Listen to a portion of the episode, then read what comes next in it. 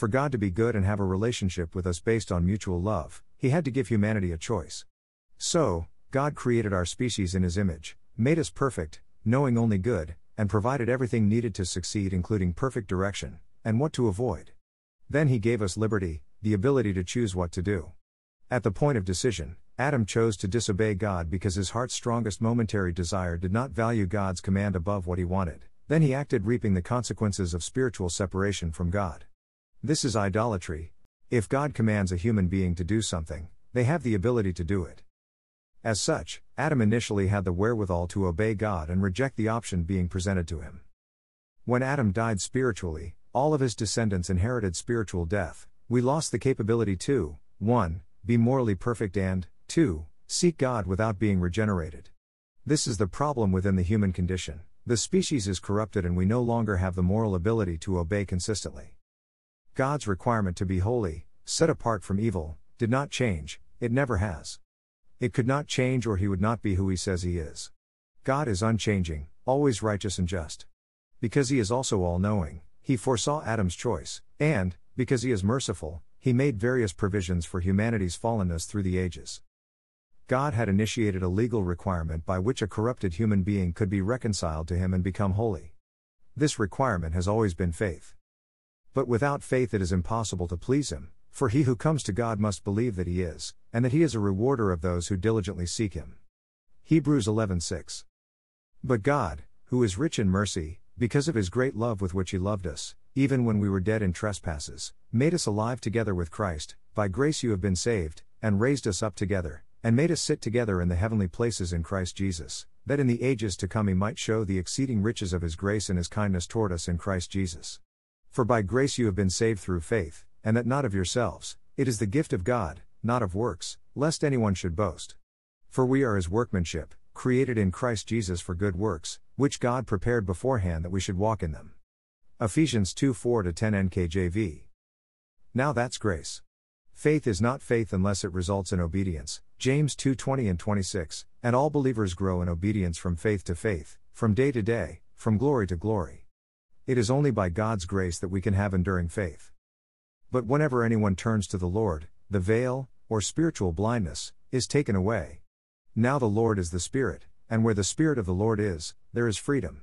And we all, who with unveiled faces contemplate the Lord's glory, are being transformed into His image with ever-increasing glory, which comes from the Lord, who is the Spirit. 2 Corinthians 3:16-18 New International Version. In studying Romans chapter 1, I see that God is absolutely righteous in keeping His word to separate fallen, unholy humans from Himself and from the redeemed. I also see that God is entirely gracious in saving some, and He invites us to participate in the process based on our heart's desires. I see that He is incredibly loving by paying the debt for all of humanity through the sacrifice of His own Son who willingly died for us. God created a plan to allow humans to freely love Him while progressively purging our ability to be idolatrous. His wisdom far exceeds my ability. He is God and I am not. All humans have a propensity to sin based on the strongest momentary personal desire. That is the struggle. Overcoming impulses that seem undeniable at the time. As we live and interact, our desires change, being influenced by our intellect, senses, and information. Praise God, that He deposits His Holy Spirit within the redeemed to help us choose rightly each moment. And if we choose incorrectly, the Holy Spirit trains the regenerated to submit to His leading by crucifying the idolatrous tendency, the old nature. This is a faithful saying, for if we died with Him, we shall also live with Him. If we endure, we shall also reign with Him. If we deny Him, He also will deny us. If we are faithless, He remains faithful, He cannot deny Himself. 2 Timothy 2:11-13, the Lord is faithful, who will establish you and guard you from the evil one. 2 Thessalonians 3:3. Here is the outline for my study or meditation notes on Romans chapter 1. First, I'll give a summarized background covering verses 1 through 15. Secondly, I'll look deeply into verses 16 to 25, which is the meat of my study today, the main thing. Thirdly, I'll conclude with a sobering reality from verses 28 to 32 as the conclusion, and there is hope. Background. Have you ever noticed that Romans was not written to a specific formally established church in Rome? I really value the scriptural definition of a church, the ecclesia. This Greek word ekklesia is a compound word that combines a calling out from and a gathering to. In the New Testament, it means the members of the body of Christ, whether on earth or in heaven. So, we see the church is comprised of believers who have been called out of darkness and are in Christ and His light, whether dead or alive physically, and are entirely and eternally alive spiritually. As such, the church is not made of bricks and mortar, or a physical building. The church is a construct of regenerated human beings at various stages of sanctification, or summits of being made holy, being set apart, being perfected. This is of great comfort to me on so many different levels. The people who walked in darkness have seen a great light, those who dwelt in the land of the shadow of death, upon them a light has shined.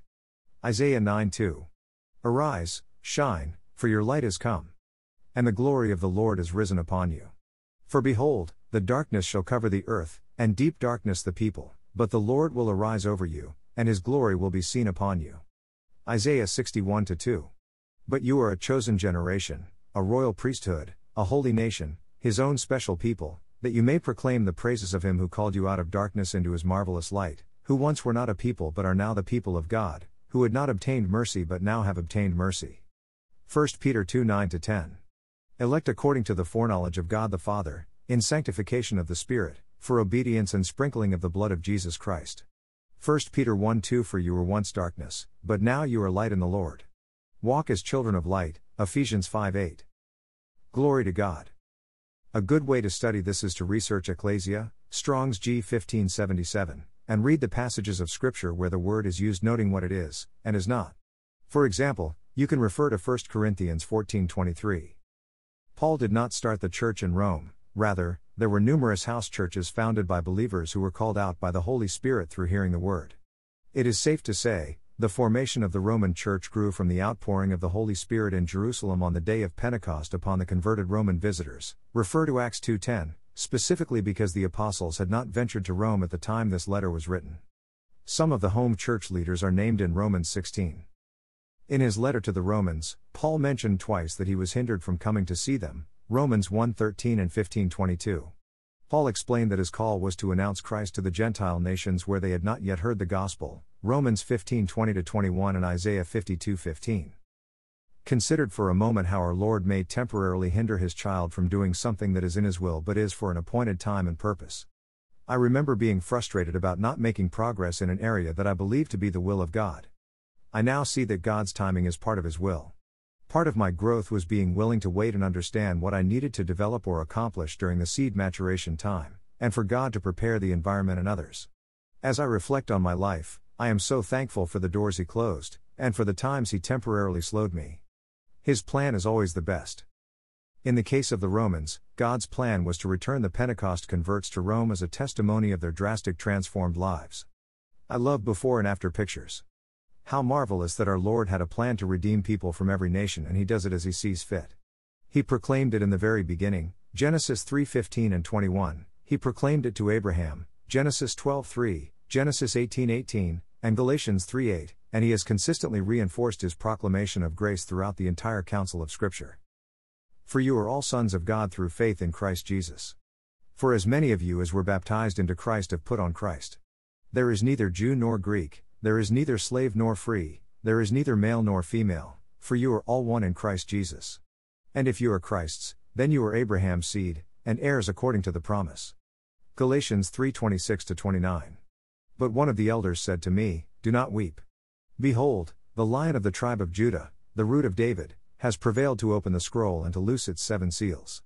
And I looked, and behold, in the midst of the throne and of the 4 living creatures, and in the midst of the elders, stood a lamb as though it had been slain, having 7 horns and 7 eyes, which are the 7 spirits of God sent out into all the earth. Then He came and took the scroll out of the right hand of Him who sat on the throne. Now when He had taken the scroll, the 4 living creatures and the 24 elders fell down before the Lamb, each having a harp, and golden bowls full of incense, which are the prayers of the saints. And they sang a new song, saying, You are worthy to take the scroll and to open its seals, for you were slain, and have redeemed us to God by your blood out of every tribe and tongue and people and nation. Revelation 5:5-9. As I study the Word of God, there are 2 central themes that inspire my heart to well up in praise and adoration for God's sovereignty, holiness, eternality, and righteousness, which is that He is 1. The Creator, and 2. My Redeemer. In all of this, He is good, full of grace and mercy. Within the first two chapters of Genesis, one can read the account of the six-day creation where our triune God originated the heavens and earth and all that is in them. Then the remainder of Scripture is about the redemption of His creation that will conclude at His appointed time. After which that which causes sin, and those who support it, will be contained in an interminable place away from God's goodness and His subjects. The children of God will assume their eternal roles of giving God glory through worship and assignments. In the end, it seems to me that God gives each person over to what their hearts truly desire.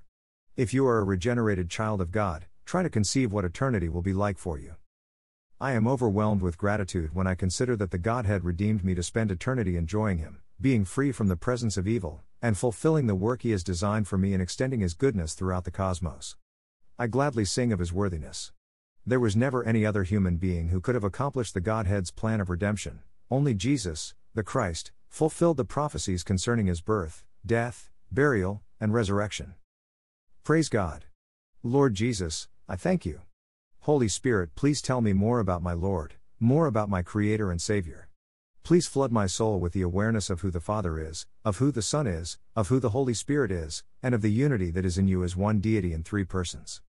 Give me glimpses that I can grasp of how I will partake in Your blessedness eternally. For as it is written, "Blessed be the God and Father of our Lord Jesus Christ, who has blessed us with every spiritual blessing in the heavenly places in Christ, just as He chose us in Him before the foundation of the world, that we should be holy and without blame before Him in love, having predestined us to adoption as sons by Jesus Christ to Himself, according to the good pleasure of His will, to the praise of the glory of His grace, by which He made us accepted in the Beloved. In Him we have redemption through His blood, the forgiveness of sins, according to the riches of His grace which He made to abound toward us in all wisdom and prudence, having made known to us the mystery of His will, according to His good pleasure which He purposed in Himself, that in the dispensation of the fullness of the times He might gather together in one all things in Christ, both which are in heaven and which are on earth in Him." Ephesians 1:3-10. I just get so excited when I consider what He has done for His church. Now, let's return our focus to the letter to the Romans. Because Paul was called to share the good news of God's grace to the Gentile nations who had not heard yet, the letter had to be delivered by Phoebe, who was a deaconess of the church at Centrii, near Corinth, while she was on business in Rome. Refer to Romans 16:1-2. These home churches were primarily Gentile. However, there were also Jewish converts native to Rome who came under the tutelage of Paul in Corinth before eventually returning to Rome. An example of this is Aquila and his wife Priscilla, who met Paul at Corinth and then traveled with Paul to Ephesus for a time. Refer to Acts 18:1-11 to study the account of Aquila. One might wonder why I am highlighting this when reviewing the first chapter of Romans. You see, for some time I had not meditated on the fact that this letter was written for individual believers. It was not sent to a group organized or founded by the apostles. The church in Rome was initiated by the Holy Spirit working in redeemed saints who longed to fellowship together. They found strength and unity with the common bond of Christ despite living in a very pagan culture. The Holy Spirit's work in the believer's life brought them together in house churches as they shared their faith. At this point, Peter was in Babylon as mentioned in 1 Peter 5:13. 1 Peter was written around 64 AD and Romans 1 was written between 51 and 57 AD.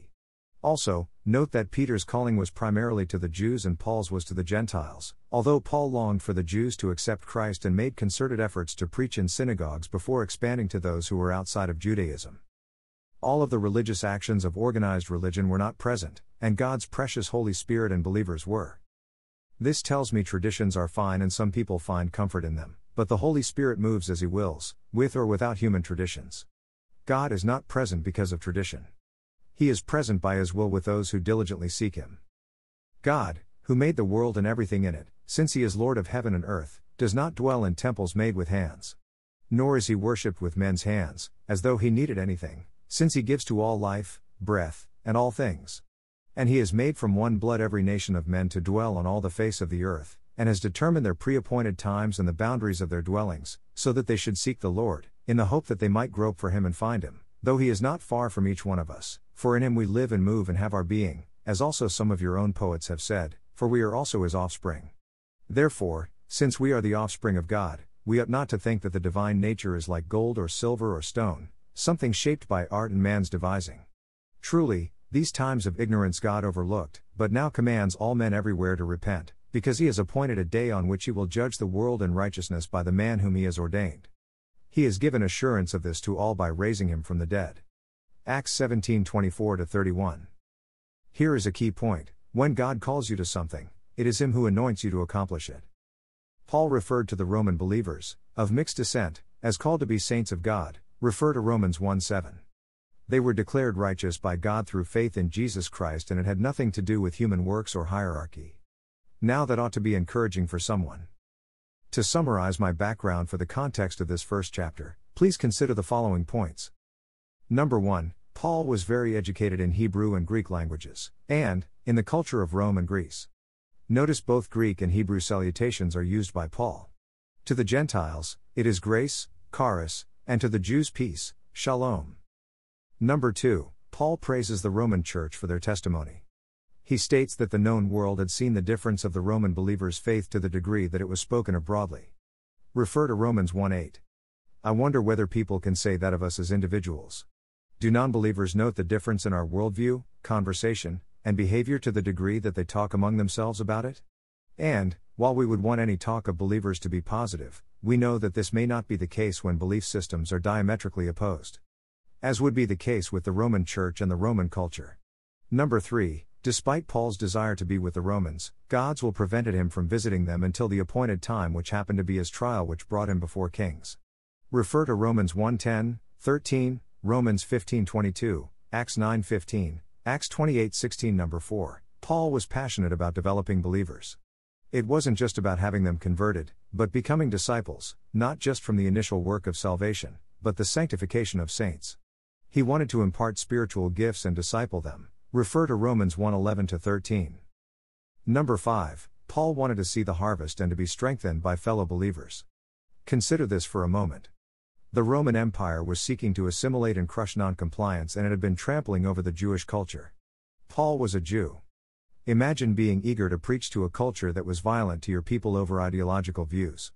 Notice that anyone who did not speak Greek at that time was considered a barbarian, and anyone who did not worship the emperor or the pagan gods was in opposition to the culture. Paul had a passion for the Gentiles because he understood it was God's purpose for him. In a way, he considered the evangelization of the Gentiles part of the reason he was born, and as such, he felt indebted to them. Refer to Romans 1:14-15. Now for the main thing. Having concluded the context in which this letter was written, let's move on to the passage of study I am focusing on, which is Romans 1:16-32.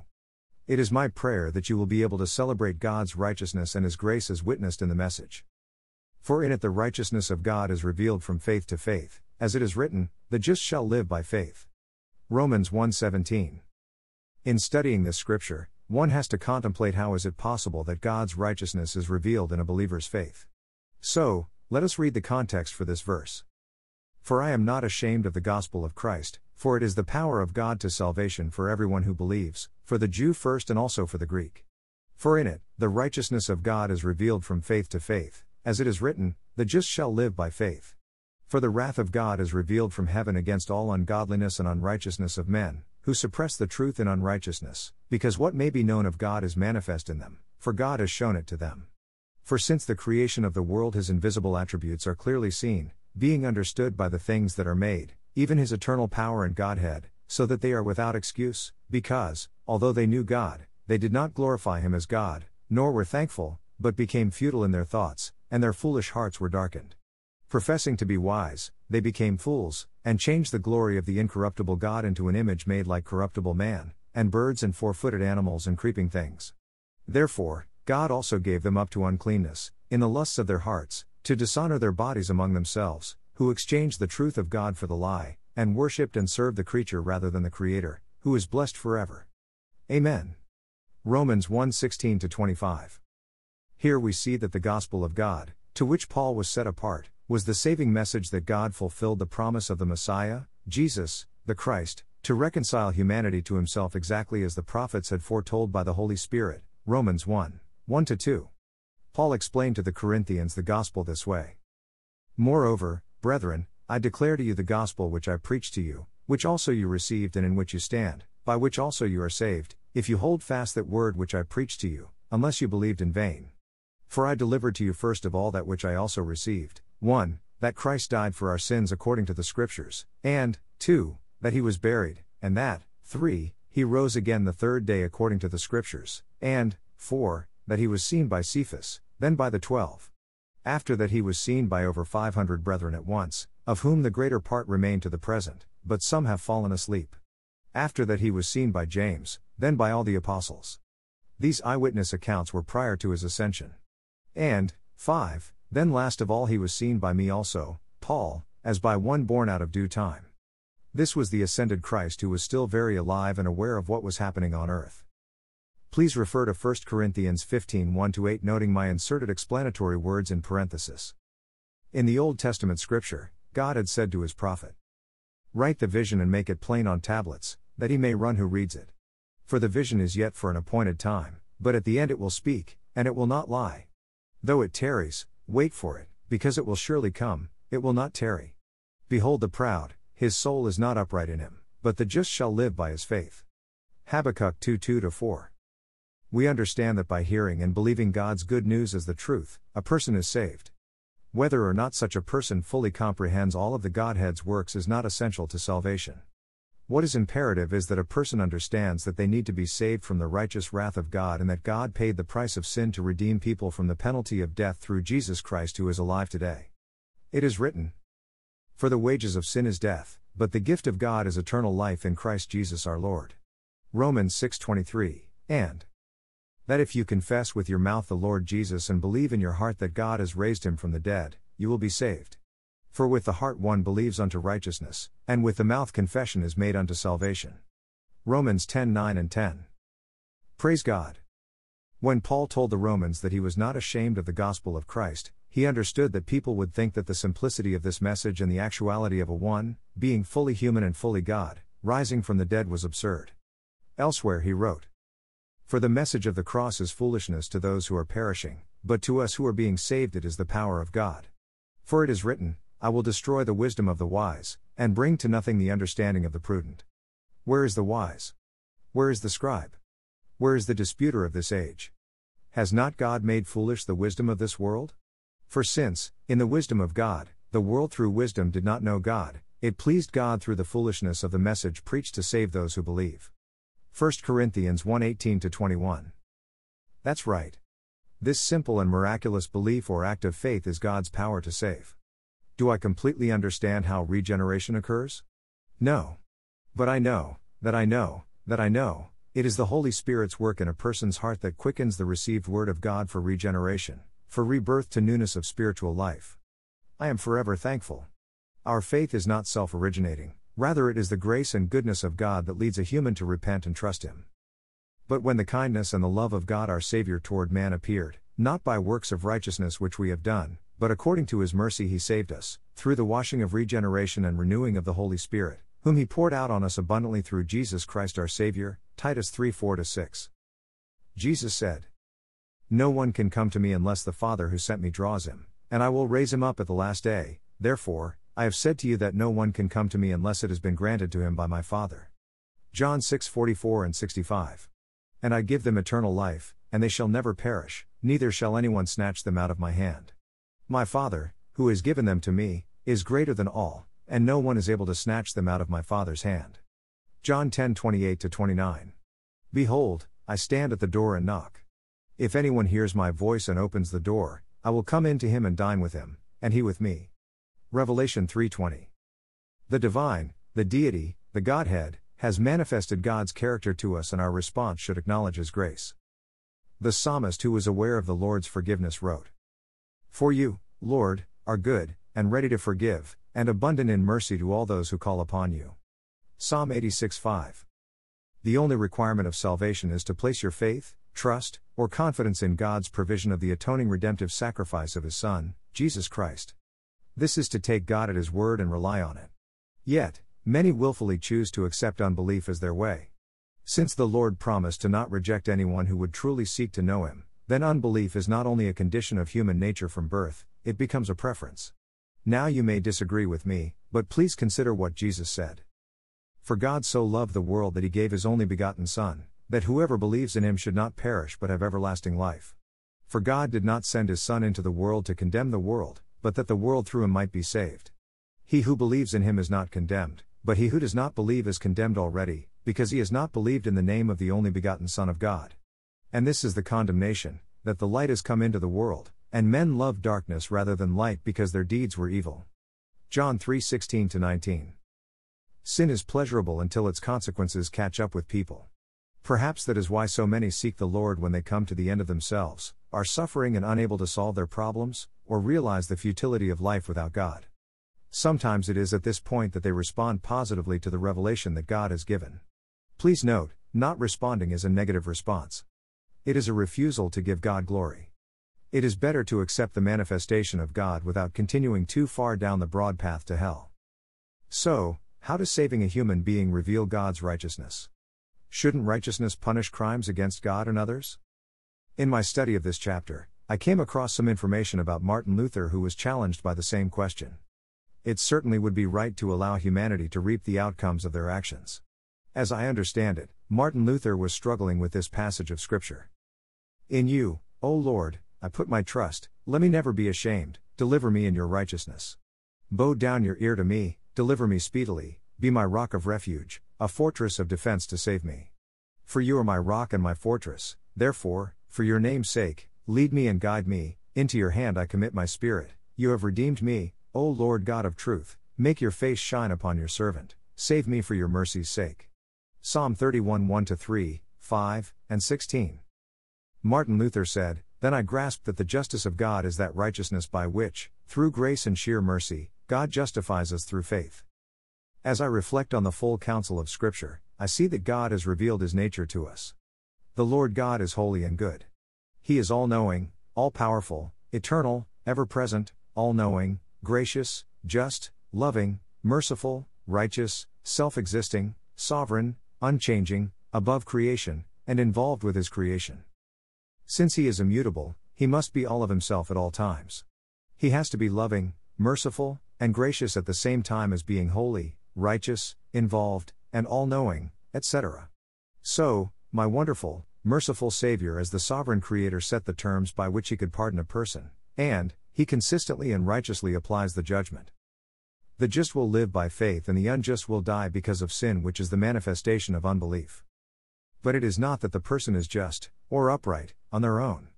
No. As it is written, there is none righteous, no, not one, there is none who understands, there is none who seeks after God. Romans 3:10-11. For from within, out of the heart of men, proceed evil thoughts, adulteries, fornications, murders, thefts, covetousness, wickedness, deceit, lewdness, an evil eye, blasphemy, pride, foolishness. Mark 7:21-22. The truth is, God handles the believing sinner as though they had not ever sinned and provided a full pardon. This person is declared justified by God's verdict based on God's righteous requirement of faith. And, saving faith is the heart's conviction and total reliance on the Messiah's victory as the means by which we are reconciled to God. So, through faith we demonstrate God's righteousness because God's righteousness is His application of His justice. He keeps His word or laws perfectly at all times. He set the terms of salvation, paid the price, revealed the truth to us, and our part was to receive Him by faith. Then He recreates us in Christ Jesus. It is written, For He made Him who knew no sin to be sin for us, that we might become the righteousness of God in Him. 2 Corinthians 5:21.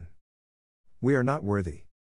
Praise God, Jesus Christ is worthy and we are in Him and our sins are covered by the blood of the Lamb. As it is written, Blessed are those whose lawless deeds are forgiven, and whose sins are covered. Romans 4:7. So, then what of those who did not believe the gospel, or haven't heard about it? These questions are difficult because we are just growing in the knowledge of God's character. We would prefer an abundance of grace and limited justice, that is until someone has angered us to the point of wanting to be avenged. Because of a human's propensity to imagine God based on our own corrupt image, or even something lesser, we often equate the wrath of God to human anger which has impure motives. Please exercise caution here. Whether we are serving a false God or our flawed conception of God, we become like the one we serve. Child of God, it is crucial that we obtain the image of God from Scripture. When we do not understand, pray and study more rather than lean on our own limited understanding. Let not mercy and truth forsake you, bind them around your neck, write them on the tablet of your heart, and so find favor and high esteem in the sight of God and man. Trust in the Lord with all your heart, and lean not on your own understanding, in all your ways acknowledge Him, and He shall direct your paths. Do not be wise in your own eyes, fear the Lord and depart from evil. Proverbs 3:3-7. Did you notice I chose an Old Testament verse? You see, the gospel of God has always been based on faith. Without going into the details of faith and the different dispensations, I will just point to three believers who lived in Old Testament times who were mentioned in the New Testament. As it is written, "Now faith is the substance of things hoped for, the evidence of things not seen. By faith Noah, being divinely warned of things not yet seen, moved with godly fear, prepared an ark for the saving of his household, by which he condemned the world and became heir of the righteousness which is according to faith. By faith Abraham obeyed when he was called to go out to the place which he would receive as an inheritance. And he went out, not knowing where he was going. By faith Moses, when he became of age, refused to be called the son of Pharaoh's daughter, choosing rather to suffer affliction with the people of God than to enjoy the passing pleasures of sin." Hebrews 11:1, 7-8, and 24-25. How did these Old Testament saints have faith? How did Moses know what sin was before the law? They knew. They also had a healthy fear or reverence of God and His righteousness. You see, as good as we want to be, our good falls short of the glory of God. God's wrath is not evil, it is actually righteousness, and it gives people what is deserved. God's wrath gives them over to their desires, which has frightening outcomes, but it does not come without warning. We need the Lord to give us His desires. The truth is that God has revealed Himself to everyone. It is written, "The heavens declare the glory of God, and the firmament shows His handiwork. Day unto day utters speech, and night unto night reveals knowledge. There is no speech nor language where their voice is not heard. Their line has gone out through all the earth, and their words to the end of the world." Psalm 19:1-4. Let us consider what God has revealed about Himself and the means by which He does so. 1. He displays Himself as the Creator, all-powerful, eternal, self-existing, sovereign, outside creation but involved with it. He did this by fashioning humanity with spiritual, physical, and intellectual senses to experience His existence when interacting with nature, Romans 1:20, Ephesians 3:9. We recognize the order and design that cannot be random. Scientifically, the study of physics and biology also points to intelligent design. Then spiritually, even within a human being's experience, the heart longs to fulfill its purpose and wants there to be something more and bigger than oneself. 2. He presents His goodness and love by sending Christ to teach us the truth and explain how to fulfill God's righteous requirement of faith, John 1:17, John 3:16, Titus 2:11-12. For those who repent and follow Him, He provides the Holy Spirit as a comforter, teacher, sanctifier, and guarantee, 2 Corinthians 1:22, 2 Corinthians 5:5, and Ephesians 1:14. 3. He shows us He is gracious and merciful by offering fallen humans reconciliation to Himself through sacrificing His beloved Son as payment, 1 John 1:9, Romans 1:16, Romans 3:24-31. God would be righteous in giving us what we deserve, but He demonstrates mercy in forgiving us, and grace in giving us what we did not merit. He is righteous by justifying those who would fulfill the requirement of faith, Romans 1:17, Galatians 3:11, Hebrews 10:38, Habakkuk 2:4. The payment was for all humans, the requirement of faith is individually fulfilled, allowing human will. 4. He reveals to us that He is eternal, above creation while involved with it, and all-knowing by the design and execution of His plan of the ages, Acts 3:19-21, Romans 8:19-25, Ephesians 1:10, the Psalms, Revelation chapters 21-22.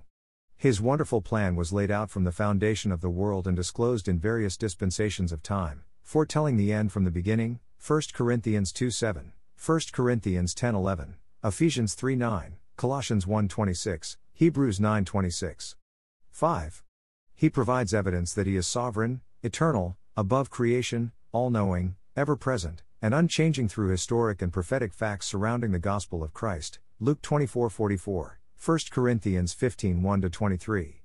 Only the everlasting ruler of the universe who transcends space and time could foretell the future, have it published in Scripture, and still ensure His plans could not be thwarted by opposition. For more information on historical facts that were prophesied, you can reference the Choices tab of desiringfruitfulness.ca. 6. He proves to us He is loving and faithful by the supernatural spreading of the gospel worldwide to all nations after Christ's resurrection to this very day. Matthew 28:19-20, Mark 16:15-20, Luke 24:41, Acts 1:8, Romans 15:18-29, 1 Corinthians 1:21, and Hebrews 2:1-4. This loving God looks after His word to perform it. He is faithful to ensure His word is declared to offer the chance of redemption to all who will repent. He has also ensured Old and New Testament scripture have been preserved. 7.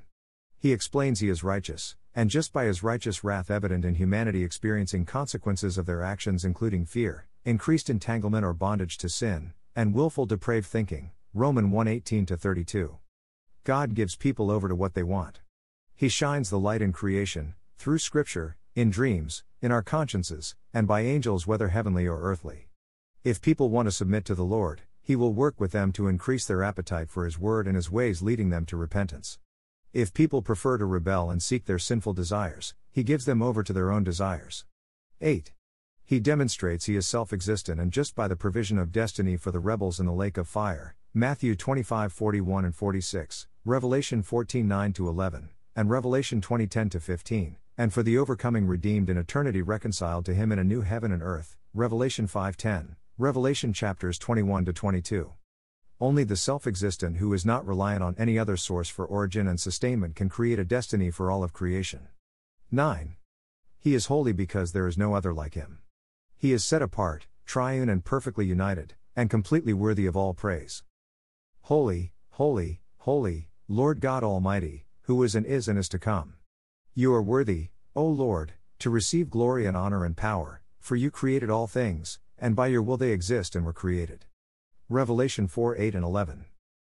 Romans 1 explains that humanity is without excuse regardless if they had heard the gospel because God has revealed Himself to all in many ways. By humanity understanding that there is a holy sovereign God who holds us accountable for our actions and that our actions are innately selfish and wicked, we are confronted with a choice. Many choose to suppress the truth. They would rather lie to themselves because it helps them enjoy sin without feeling guilty. It is like refusing to find out that they are wrong, willful blindness. The chapter is speaking about all of humanity from the fall of man to now. The condition of humanity without regeneration is physically alive and spiritually dead. This also applies to any person who claims to have scriptural and theological knowledge but fails to apply it as a way of life. Man is guilty of suppressing God's truth, Romans 1:18, and twisting its meaning. Ignoring God's revelation, Romans 1:19-20, and perverting God's glory, Romans 1:21-23. You see, everyone needs God's righteousness because no human being other than the God-man Jesus Christ could obey the law perfectly. Scripture says in James 2:10 that if you broke one law, you are guilty of breaking the whole law. As such, none of us is good enough to approach God, and all of us are worthy of the penalty of death. But God is righteous in responding to faith, as the righteous requirement for salvation, to declare us just. This justification is a positional standing or an office. A believer grows in this office, and as such progressively God's righteousness is fulfilled in us through the Holy Spirit with our participation. God's righteousness is past tense, the moment that justification is imputed to those who believe, or the just declaration is made. Present tense, imparted progressively in regeneration and sanctification through submission to the Holy Spirit and the Word, which always agree, and future tense, culminates in glorification when our standing of justified and state of being sanctified become identical, which will not happen in this body. As it is written, flesh and blood cannot inherit the kingdom of God, nor does corruption inherit incorruption. Behold, I tell you a mystery, we shall not all sleep, but we shall all be changed, in a moment, in the twinkling of an eye, at the last trumpet. For the trumpet will sound, and the dead will be raised incorruptible, and we shall be changed. For this corruptible must put on incorruption, and this mortal must put on immortality. So when this corruptible has put on incorruption, and this mortal has put on immortality, then shall be brought to pass the saying that is written, death is swallowed up in victory. 1 Corinthians 15:50-54. Conclusion. Romans 1 ends with a very sobering message. Scripture provides a list of sins that are symptomatic of a debased mind which is a result of willfully relinquishing the correct knowledge of God.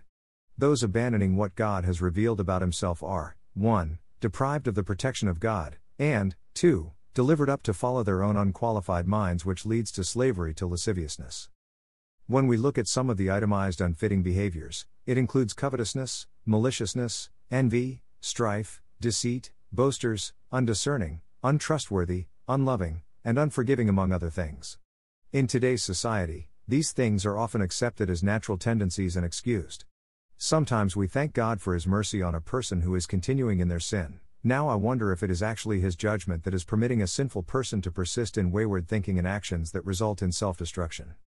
You see, Romans 1:25 states that those who are continuing in the practice of sin have exchanged the truth of God for the lie, and worshipped and served the creature rather than the Creator. What is the lie? It is that we can be like God and create our own rules. It is idolatry where we are our own gods, as the serpent said in the Garden of Eden, Genesis 3:5. How many times did I allow myself to enjoy a movie, a joke, or a book that was filled with sinful thoughts? I gave myself permission because I was not the one originating the thoughts, or it was just fiction, or I didn't actually do a bad deed. The truth is, anyone approving of sin or finding enjoyment in it is also guilty of unrighteousness. Romans 1:32. If I know people who are sinning, I no longer can be a bystander. I am compelled to share the gospel or leave the situation. Yes, Jesus ate with sinners and He told them to repent and sin no more. If I love the Lord and am guided by His Spirit, I must love what He loves and hate what He hates. Proverbs 8:13. He hates all sin and is willing to forgive all who will believe in Him. When I reflect on my past, I think it was His grace that did not leave me in the mire of my depravity and illuminated my mind to see His goodness. It was His mercy that allowed me to repent. His generation of faith in my heart through His word sustains me from faith to faith and from glory to glory. God's righteousness means that He must judge and reward according to what is right. And in His goodness, He will remove the presence of sin, and all those who love it, from those who are justified by faith. This also means that those who have been faithful to Him will share in Christ's inheritance and rule and reign with Him. It's amazing that those who believe God's gospel of justification through faith in Jesus Christ live in all freedom here on earth and for all eternity in His presence. In His presence, there is only goodness. For those who know Him, our hearts are overwhelmed with gratitude, so our response is to give Him glory.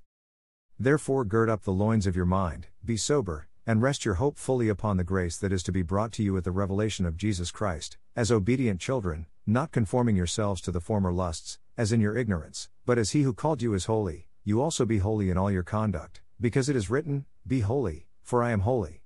And if you call on the Father, who without partiality judges according to each one's work, conduct yourselves throughout the time of your stay here in fear, knowing that you are not redeemed with corruptible things, like silver or gold, from your aimless conduct received by tradition from your fathers, but with the precious blood of Christ, as of a lamb without blemish and without spot. 1 Peter 1:13-19. God's justice is not about equity, it is about righteousness. He does not evaluate us on scales or a comparison curve. He has one requirement of faith, and, when this requirement is met, there is fruit in increasing abundance. Thank God for His righteous requirement of faith and for His grace that offers it. For those who have not received God's gift of Jesus Christ as your Redeemer, if you feel a nudge to believe, you should evaluate the Scripture for yourself. Please visit Desiring Fruitfulness. ca/choices for evidence about Jesus. Or you can review the 4 simple steps or concepts to help you ask the Lord to bring you into right standing with Him. The steps are designed to help you know why a prayer of repentance is necessary. There are no specific words to pray, but there is a process to coming to faith. All scripture in this blog is from the New King James Version unless otherwise specified.